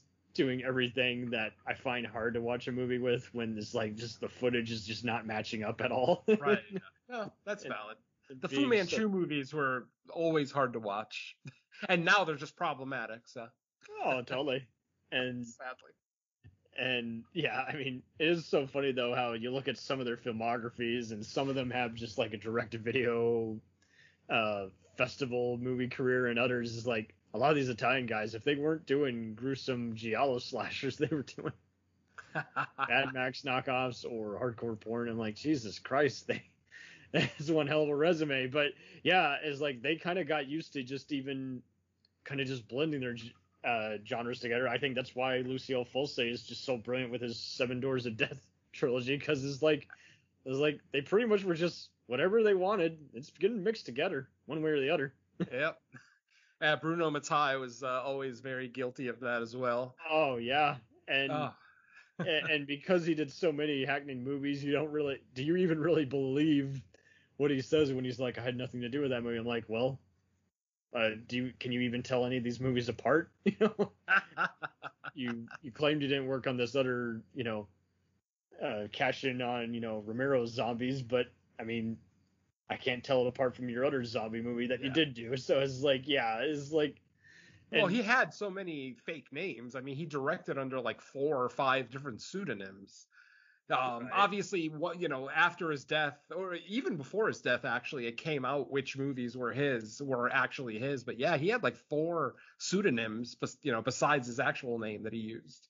Right. There's even like two different books that claim he worked on this movie that he claimed he didn't work on. And I'm like, well, 200 people say you did, so you just did too much pot after Possibly. I mean, you know, I- the starlet and telling the cameraman what you want in the shot for tomorrow. I don't know.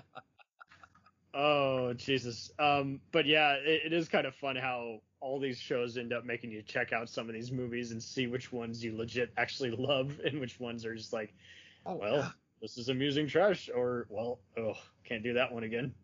oh yeah. I mean, Too much I, for the I, Blu-ray. I still say This Island Earth is one of the best movies they've ever riffed. I mean, in and of itself, that movie is great. Obviously, in 2021, it maybe doesn't hold up as well, but that movie was a blockbuster when it came out. It was ac- it was an actual summer Right. blockbuster, and um, I think you know, even it- in the trailer themselves, like they were even like it even lampooned all the blockbusters that were coming out at that time. They're like, this Uh-huh. summer blockbusters get a different name or something like that. it was like, yeah, was like we're talking about 50s movies that pretty much before Star Wars, you know, like made the whole phenomenon that what it what it was is like it didn't matter the dialogue wasn't perfect. It's like you're gonna have a mystery adventure and then you know a flying saucer, you know, travel. And it's Okay. like and yeah, it's totally H.G. Wells, uh, Isaac Asimov inspired. You know? yeah, yeah, like- I'll take that with a grain of salt. right. Obviously, it can't be Forbidden Planet, but it's basically yeah. It was a, it was like around a, I think it was the same year as Day the Earth Stood Still. So yeah, it's like this is when sci-fi was getting way more uh, experimental, and so it's like Huh. yeah. And I know Joe Dante, who's a huge uh, fan of that movie, and he's like, I did not like what they did with that. And he's like, in all fairness, Universal stripped down the movie. They didn't have anything to do with stripping it down. So. Yeah, no, that's valid. I mean, obviously, I can see how some people would have an emotional connection with some of these movies, and then they watch, you know, the, the Mystery Science Theater guys kind of, you know, tear it apart, and they're going to take it personally. Um, it's kind of funny how it's always fans that I hear about. It's rarely the filmmaker. I know you you brought up a couple of examples earlier, which were totally new to me, but yeah, um, it- it's so rare or should I say, like I said, my original point about being attached to it, I, I could probably see somebody, um, like say someone who grew up in the 50s and 60s and loved Reptilicus, you know, Mm-hmm. and then they watch it in 2020 with Jonah Ray ripping it apart, and you know maybe they take it a little personal because it's a piece of their childhood, a piece of nostalgia that someone oh, uh, totally. isn't a part of that time period is now ripping apart. So I, I can see that. I mean, I it, it's always upsetting when I hear people get upset because of a riff, because ultimately a riff is exactly that, folks. It's parody, it's comedy. Not one word that Mike uh, or any of the guys have ever said has been, you know, serious, 100% serious. This is comedy, it's levity. You're supposed to enjoy yourself. So Right. it, it, does, it does suck that some people get upset about it, but how can you get upset with this island Earth? I, I God, Even some riffs are so timeless. Timeless and there's even some people who get annoyed like you can tell they were watching the show but didn't realize they were watching a show they thought they were watching a movie show they're like i sure where's those robots in the corner would shut up i'm like Yeah, Jesus. I've heard that complaint a lot. Like when I first started watching it in the mid '90s, um, and you would mention it, yeah, people would be like, "Oh yeah, I turned into that once, and I I didn't realize what was going on. I just wanted to watch the movie, blah blah blah." And it's like, ah, well, too bad. Jeez. what did you think about the time travelers especially with that one of those earlier riffs they make um uh where they're like why would you expect a good movie from charles band oh yeah, that that very valid point. It's been But a it is while. so, it is That- so funny though. Uh-huh. Because I would I would almost expect him to even he's licensed a bunch of his movies to RiffTrax and even Elvira in the past and he doesn't care. He's like, hey, it's a goofy movie, you bought it. But it would be so funny if he decided I'm just gonna remake every other movie that's aired on MST. But yeah, that that's a very goofy movie where it's like you can watch it, but you're like not exactly sure what's going on. Everyone here is definitely pretty goofy. Robert Hey, Mitchum's some of the son, best movies Christopher. ever don't make sense. So that's valid. hmm Uh, can't say you got every Orson Welles movie in one watch. So yeah. the Beast of Hollow Mountain was kind of an interesting predicament because basically that had so many just kind of genres thrown into one Mhm. uh, basket. That was yeah, that movie was a mess, absolute mess. Effects, acting, dialogue, just in general a mess. A western, and then it becomes a you know prehistoric movie, and yeah, it- like it, tonally, it's all over the place. I can't believe I'm talking about the tone of an MST film, but yeah, there you go. Right. Guy Madison, I would have thought he kind of had a bigger deal, but yeah, he's just a cowboy actor who's been around forever. And eventually, when he's not on Devil's Island or fighting the Incas, he's fighting dinosaurs. Dinosaurs. Dinosaurs, man. Ah, so good. And that movie's kind of interesting too, because like they get to even play into the whole, uh, uh, just sexual tension in the room that's inevitable in these kinds of movies, as well as the scenery and uh, Mexican stereotypes. oh man, Oh man, so many stereotypes in some of these movies. I mean, you have to take these movies with a grain of salt and know that, you know, they're products of their times. right? You know, you can't watch Castle of Fu Manchu and get mad at Christopher Lee. I mean, he probably had a smile on his face the whole production, having a blast. Hey, I'm a Chinaman. Look. I mean, I, I understand, you know, cultural sensitivity and blah blah blah, but yeah, these are these are time capsules, guys. Take it for what it was when it was. Mhm. Uh, you know, I understand canceling stuff. I mean, it sucks that I can't watch Song of the South anymore, but I understand why I can't watch Song of the South anymore. So right. I'm not going to bitch too much about it, but it's still a shame. well, and like you say, it gets very old when uh, you you have uh, movies that you already knew were kind of politically incorrect. So it's just like, uh, but but it it's even harder when you see people online talking. You can't. It's like, okay, who's the neo-Nazi who doesn't want to get canceled, and who's the one who, you know, legit just has always found this movie bottom of the barrel. You know, just wants it removed from society. And then there are other ones where it's like, okay, I think everyone just needs to take a chill pill. And it's like, yeah, this movie is bad, but there's so many other reasons why it's bad before we even get to the whole, you know, routine of, man, you know, the guy's treating every woman like a cheap slut, or Uh-huh. uh, like, you say, or this is a technically a homophobic movie, or if, yeah, it's like this movie kind of has a whole jingoistic nature to it when you take away the whole, you know, shootouts. Yeah. And so it's like you just can't win, and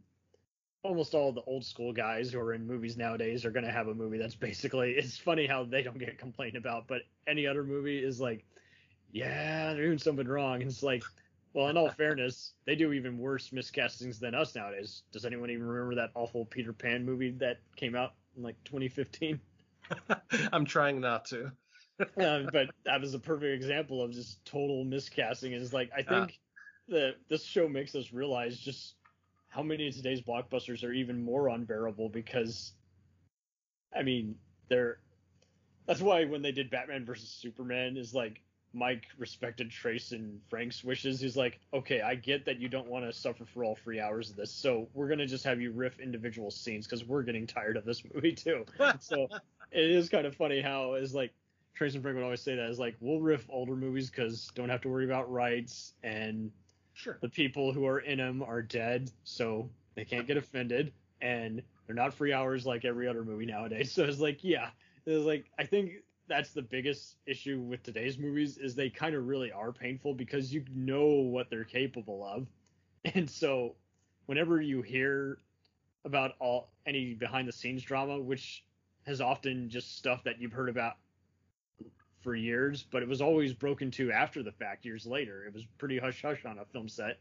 And here is like we all the minute we hear about any actor being fired from a TV show for, you know, a drunken insult or a producer overriding a director and dismissing them is like a movie uh, a project is dead in the water by that point and it just sucks cuz it's hysterical as it kind of used to be. It is like now is like, man, but for 30 million, what did they spend it on? And so I think that's just it. We're so conscious of what our peers think, of what Rotten Tomatoes thinks, of what what we've heard about other people say, to Yeah. where it's like it, it really does even take probably five years when like a movie resurfaces on like Netflix or TNT nowadays for us to say, you know, what was the big deal about this movie? Or oh, now I see why I never saw it. It's just like now I think we just don't have as much fun, so that's kind of why these Blu-ray companies have just snapped into action and just like remastered just stuff that would have been on a Videotronic guide back in the day. And Mhm. I think that's just kind of the main life force of Blu-ray for now. Everyone just wants to go back to older stuff instead of just embrace newer stuff that's just not 100%. And Sure. um going back to Avalanche, that was interesting too cuz like is like that was just reminding me of just almost all the you know uh disaster movies that are still a spectacle today, you know, always Oh, yeah. been since the 70s and it's like that one was just coming in late to the bunch and Roger Corman just kind of wanted to get on the Irvin still some of Irwin Allen's you know box office draw and it's like but the plot is like boy howdy. I mean Corey Allen pretty established actor from uh oh what's the movie? Rebel Without a Cause you know he's Oh, the kid in the car and Mhm. to become then an established TV director and writer and uh, on Star Trek of all shows and it's like man this is not his finest hour as a director slash writer. And I will say they do miss out. All seasons do miss out on making fun of certain actors that are in this was like yeah they didn't i would have thought they'd sneak in a robert forster reference but i guess they just figured hey you know this is a typical person we're used to seeing in these kinds of movies. So. oh man uh what did you think about the love of hercules because it's like this is kind of a film history lesson it's like this is practically the movie where uh mickey hargitay and jayne mansfield you know met oh, right, right. And it's just so funny. You got just the fakest looking dragon, you know, just an animatronic. God. It was fake Awful. back then, and it's fake now. But it is really funny how Mickey is like is basically essentially early Van Damme in this, and Jayne, you know, just kind of makes you remind you of how she was basically based her career on Marilyn Monroe, you know. hmm and so Who played Hercules in that one? I know there was we had multiple. Mickey Mickey Hargitay. Harkite. Oh, okay, cool, cool. Yeah, they they became husband and wife later. later but yeah. Right. It was like I did love how they went through uh yeah, so many of the Steve Reeves ones. Like that was a great Oh, yeah. introduction for those kinds of movies. Yeah, easily my favorite Hercules. totally. And you know, admit I used to have a DVD set that had various of those Italian Hercules movies, and at one point, one of them is essentially a Robin Hood movie, but it was called Hercules, and it was a very confusing romp. And I was like, man, why wasn't this on the show? Um, yeah, that's just like uh, Godzilla movies in Germany. For some reason, in Germany, they call Godzilla Frankenstein. Yeah, You actually find uh, Godzilla movies, uh, but with a you know Frankenstein versus the sea monster or something. I don't know why Germany. They're the only country that did it, but yeah, I, I guess they didn't have a word for Godzilla. Godzilla, Godzilla. Yeah, it, it really is does get confusing after a while, and it kind of makes it easier to even socialize with certain people who, you know, have always known these movies under different names. So it's like, yeah, here we got the cut up version, so we don't know what the hell went on in what movie. Yeah, exactly. I didn't know for years. I I didn't realize Ebirah Horror of the Deep was actually a Godzilla versus the Sea Monster. I'm like, wait a minute. yeah, I saw I saw it as Godzilla versus the Sea Monster, and then I'm looking at HBO Max one day, and it's there under Ebirah, and I'm like, that looks like the Sea Monster because it looks like a giant lobster. And it's like, yeah, I- I, I can see why different titles in different regions could definitely, uh, you know, mess you up. totally. And um, are you looking forward to their upcoming uh Amityville riff? Um, kind of. I I, I- have uh, I've cautious never seen that. optimism. I've never seen the film. I'm purposely not going to watch it. Um, but yeah, I, I, I definitely because I do enjoy when the RiffTrax guys kind of tackle more modern horror, The Last Slumber Party, um, The Dentist, stuff like that. Uh, so Right. I mean, even though this isn't the RiffTrax guys, I understand that. You know, and Joel, uh, uh, everything leads back to Joel Hodgson. So obviously, I, I will give him credit as the godfather of all of this. And yeah, if Joel's involved and they're doing, um, you know, the the movies that they're doing. I mean, because they're talking about doing a, a Christmas special as well. So yeah, I'm very excited. And yeah, I wouldn't have given him my money if I wasn't excited. And I'll- I want my free poster. Damn it. right? Oh man. Well, thank you ever so much for being on here. And uh, any other plugs for your podcast, please?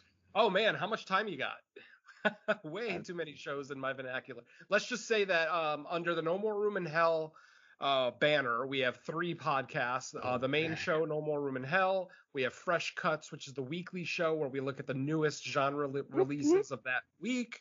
And then the newest venture is called Creature Comforts, where we're going to be concentrating on classic creature features. so uh, Nice. that that'll be coming soon. I, if you subscribe to No More Room in Hell, you'll get all three shows. So look out for those. Once again, that's Mhm. all Dark Discussions Podcasts Network. And as far as Legion podcast, uh, yeah, Underwater Kaiju from Outer Space. Uh, we've done about 25 episodes of that with Jerry Herring, Donna Nelly, and Mr. Derek B from Cinema Attack. Oh Uh, and and like I said, we're going to be doing our return episode uh, probably the beginning of October, and should be out shortly after that, where we're going to look at Godzilla versus Destoroyah, which is uh, actually my favorite Godzilla movie ever. So that'll be fun. there you go. Cool. Gojira time. Thank you ever so much for being on here. And you know it. You're welcome back anytime. Uh, just a rec- non-stop recording session every day Awesome. off. Yeah, yeah. Thank you so much for having me. This was, like I said, this was the first opportunity I had to talk about MST on a podcast, and this was an absolute joy. So yeah, I look forward to chatting with you again, buddy. Absolutely. Thank you, sir. We'll return after these messages. Hey, feeling down? Feeling low? Not enough podcasts about movies in your life? Why not try They must be destroyed on sight. the new Podcast Cure All? Sure to get you right with the world and on a path to better living. We have exploitation, we have Italian horror, we have zombies, we have slashers, we have crime films, we have spaghetti westerns, we even have sci fi and sex comedies. So take a dose of They must be destroyed on sight. as needed and let the hosts, Lee Russell, Daniel Harper, Paul Romali, and the odd guest host cure what ails you. Warning may cause atrophy, African consumption, black fever, bone shave, chin cough, colic, cramp colic, dropsy of the brain, elephantitis, grocer's itch, jaundice, mania, miasma, mortification, palsy, Pott's disease, rheumatism, scurvy, St. Anthony's fire, summer complaint, and worm fit in some people. Consult a physician before listening.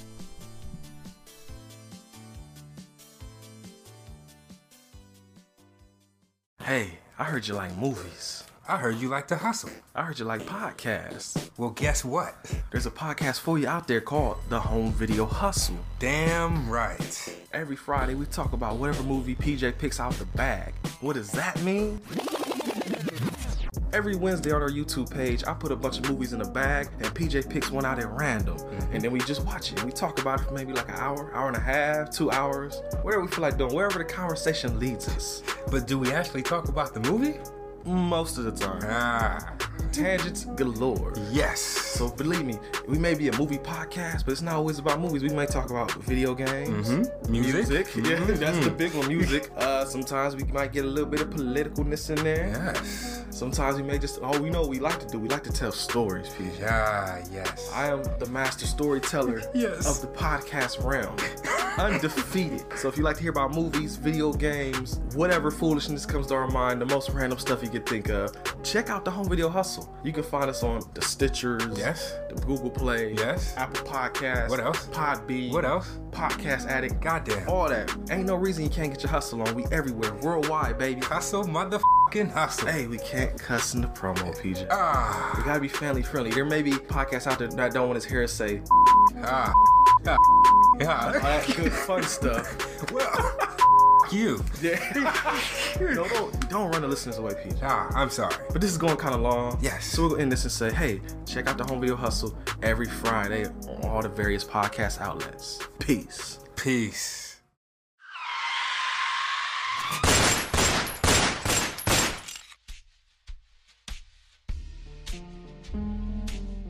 As far back as I can remember, I always wanted to be a gangster.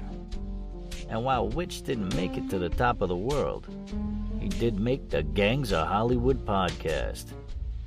So join the gang and enjoy a movie review podcast about movie gangs, gangsters, mobsters, and the mayhem they cause. You can find GOH Podcast on Facebook, Twitter, and Instagram at GOH Pod at www.gohpod.com, as well as your favorite podcast listening app.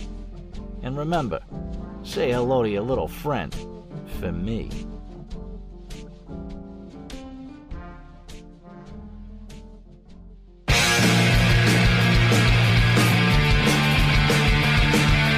If you take two old punk rockers who are past their prime, put them in front of a movie screen, and give them a podcast, what do you get? Cinema Punks. Cinepunks. It's the mixtape of movies.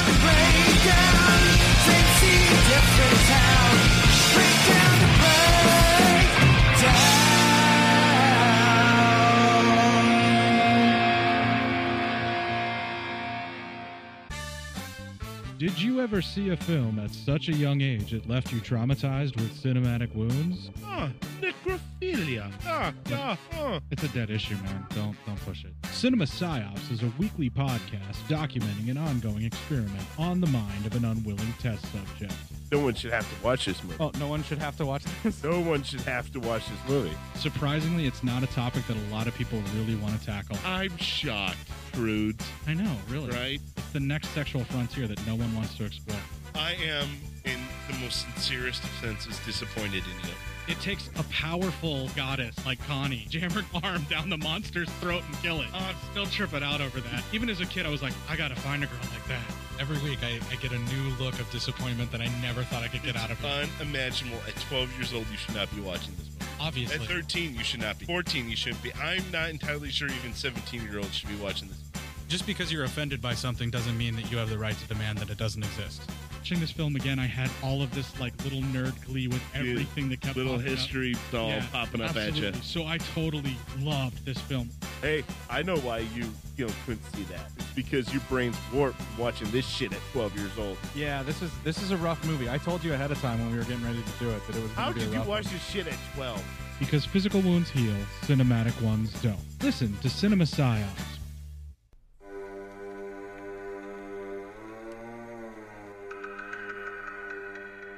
Hey, everybody, I'm Corey. And I'm Zach, and we're the hosts of Podcasting After Dark, a cast dedicated to late night horror and sci fi of the 80s and 90s, often found on HBO and Cinemax. You know, the movies your parents didn't want you watching as a kid. You can find us every other week on Apple Podcasts, Spotify, Podbean, and Stitcher. This is what you want. This is what you get.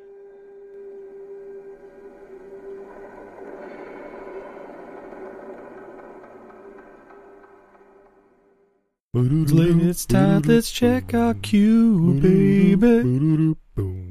Pair it with a couple brews, baby. We love good movies. We love the bad ones too. So we watch them all and pass their lessons on to you. Oh yeah.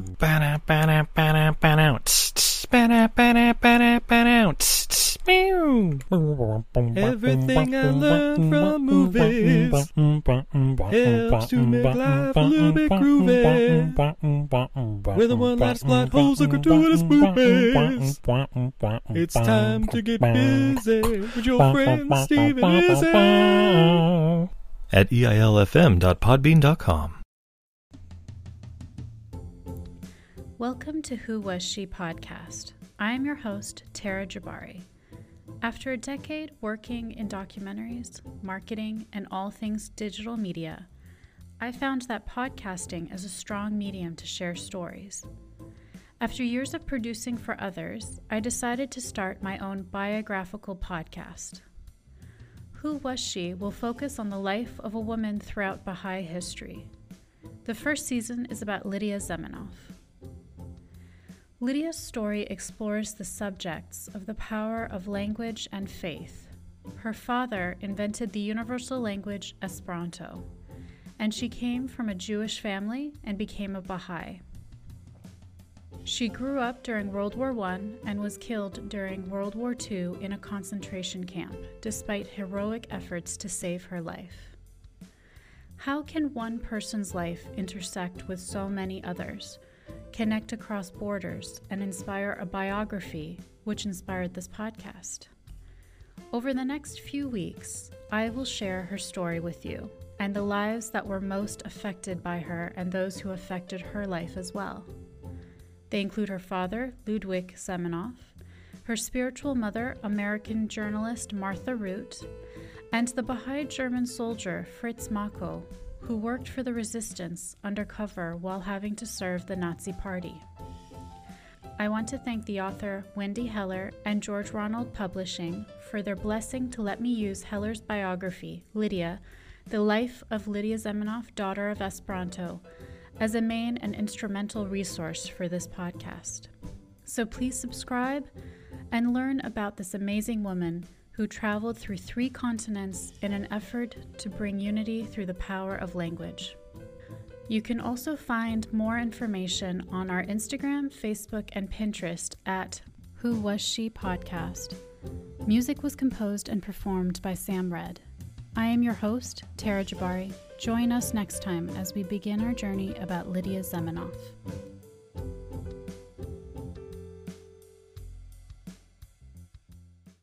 Hi, everybody.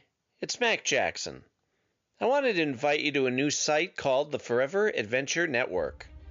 This website has everything pictures, videos, blogs.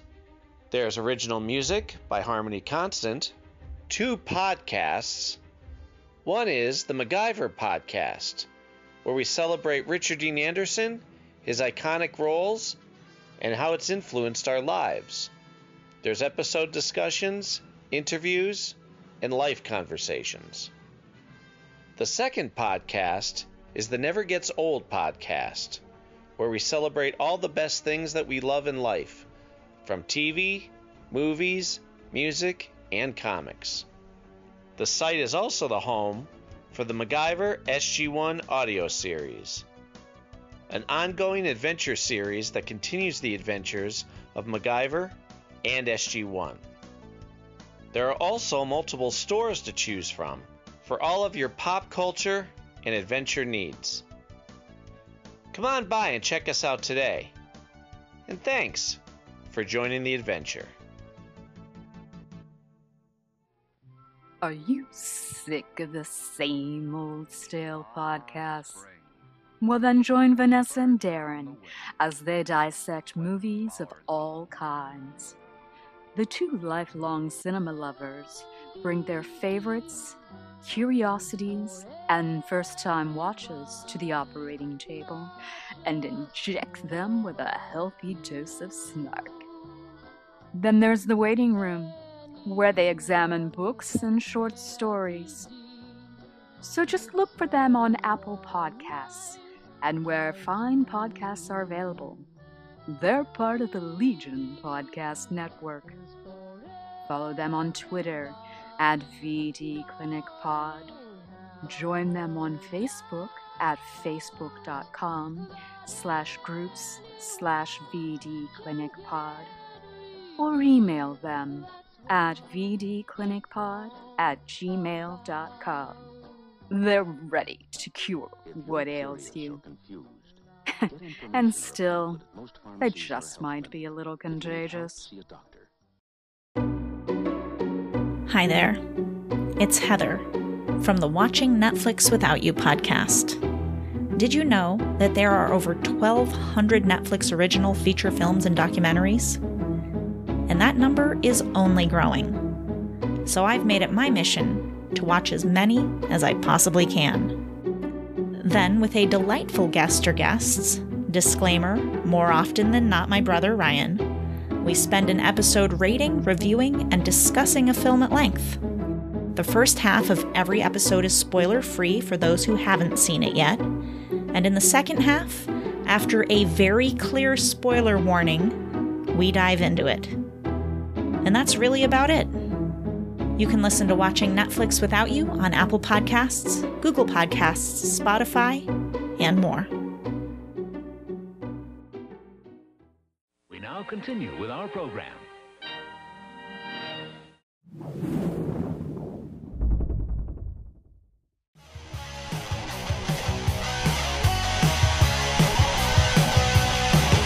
Follow us on the web on Facebook, Twitter, and Instagram. The podcast is available on Podbean, Spotify, iHeartRadio, Anchor, Apple, and anywhere else podcasts are available. Feel free to review our show and leave comments on any of those sites. Thanks a million for listening.